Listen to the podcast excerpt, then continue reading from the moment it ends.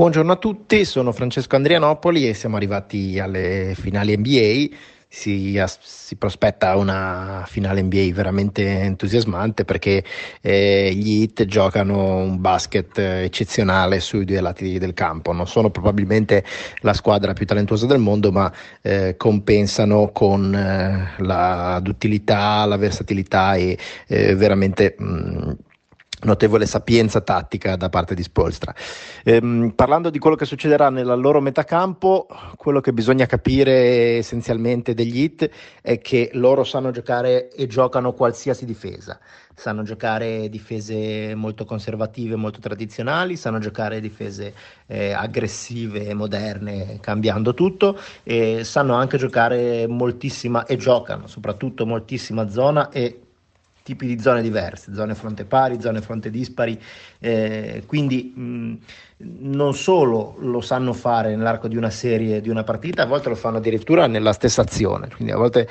non è raro vederli iniziare a zona e poi dopo uno o due tagli con determinati trigger passare nel corso della stessa azione ad adeguarsi a uomo per la parte finale dei 24 secondi, quindi quello che è richiesto contro gli Heat è innanzitutto moltissima lucidità, moltissima attenzione, moltissima capacità di lettura di quello che ti propongono di volta in volta, perché non ci si può accontentare di un sistema e affidarsi sempre a quello, perché loro si adattano in continuazione a quello che la partita e la serie offre. Detto questo, sicuramente dal punto di vista, diciamo così, dei matchup sarà importante che LeBron James sappia scegliere come e dove attaccare gli Heat, perché forse nessun'altra squadra ha tanti giocatori da mettergli contro che possano almeno provare a contenerlo, perché hanno Butler, Iguodala, lo sapete voi, comunque adesso non mi viene l'altro esterno che hanno, e lo stesso Adebayo, Crowder ovviamente era il nome che non mi veniva, e lo stesso Adebayo che in certi momenti in via eccezionale può anche lui marcare LeBron James. Questo significa che più che attaccare in uno contro uno dovrà stare, diciamo, molto lucido, molto attento e scegliersi quale sia il giocatore da invocare, diciamo così, in un pick and roll e provare a puntare, fondamentale in cui è eccezionale. Da questo punto di vista, quindi, se è vero che hanno tanti uomini da mettergli addosso, d'altra parte hanno anche una caratteristica che potrebbe venire bene a LeBron James, cioè quella di avere sempre in campo uno se non due tra Duncan Robinson, Dragic e Tyler Herro, che sono tre difensori che LeBron James dovrebbe dominare se riesce a manipolare la difesa come sa fare lui. I Celtics non ci sono riusciti. Io personalmente confido che LeBron James sia in grado, con la pazienza che ha e con l'intelligenza tattica che ha, di riuscire ad attaccare i punti deboli di questa difesa. Un altro aspetto importante sarà attaccare bene la zona, perché come detto fanno tanta zona e tante zone differenti, ma su questo direi che sono abbastanza fiducioso, un po' perché i Lakers sono andati un po' a momenti durante la stagione davanti alla zona, hanno avuto a volte l'hanno affrontata molto bene, altre volte sono stati un po' pigri, ma mediamente ultimamente mi sembra che siano focalizzati, siano attenti e sappiano come battere la zona, e un po' perché la zona si mette in difficoltà con lunghi passatori, rimbalzisti offensivi, e quando hai un lob threat, quindi un giocatore che ti mette a rischio di chiamare un lob, e i Lakers hanno in abbondanza tutto questo, non fosse altro per la presenza di Anthony Davis, che sembra un giocatore proprio fatto apposta per scardinare la zona avversaria, sia come passatore, sia come, con la sua mobilità, sia con i rimbalzi offensivi e sia presentandosi come appunto un destinatario dei lob, dei portatori di palla. Ed è un tipo di avversario che i Celtics non avevano, un tipo di giocatore che i Celtics non avevano e che hanno patito moltissimo questa assenza di questa caratteristica roster. Detto questo, secondo me ormai ci pare di aver visto, di aver capito come imposta Vogel le serie playoff, nel senso che lui parte con il suo quintetto standard e i suoi stili di gioco standard, sia in attacco che in difesa. Poi eventualmente si adatta nel momento in cui arriva la prima sconfitta o la prima brutta partita. È un approccio forse un po' conservativo, ma fin qui ha dato i suoi risultati e quindi va bene così. Immagino che inizieremo di nuovo con la strutturazione standard, quindi con McGee titolare, e poi si vedrà in base agli aggiustamenti e contraggiustamenti in cui si è dimostrato appunto magari non immediato, ma sicuramente efficace.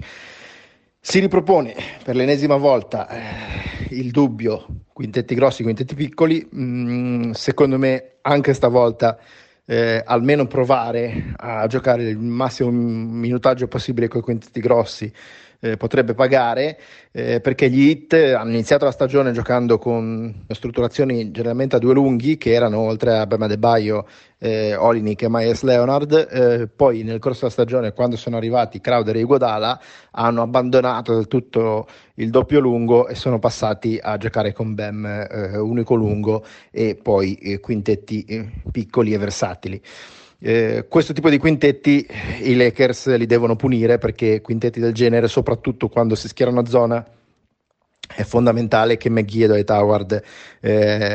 li costringano a stare fuori dal campo prendendo una valanga di rimbalzi offensivi. Il rimbalzo offensivo sarà l'area su cui soffriranno maggiormente e quindi bisogna assolutamente punirli in quel fondamentale. Poi, se non ci si dovesse riuscire, credo che i Lakers abbiano tutte le carte in regola per poter eventualmente passare piccoli, come hanno fatto varie volte nelle serie precedenti, e mettersi a lavorare anche da quel punto di vista lì.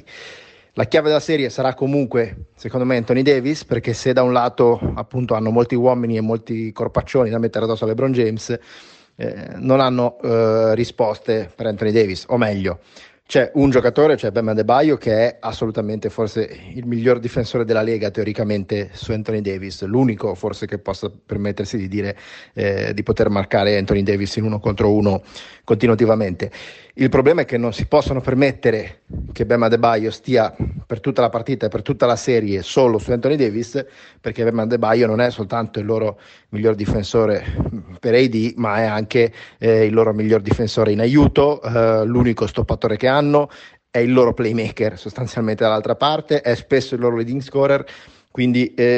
sarà fondamentale che AD venga, diciamo così, coinvolto tanto e in modo massiccio, in modo un po' da costringere Bam Adebayo a stancarsi un po' e possibilmente a caricarsi un po' di falli, perché se riesce a far prendere un po' di falli ad Adebayo, sostanzialmente gli Heat sono spacciati, perché è il cuore di tutte le loro idee sia in difesa che in attacco.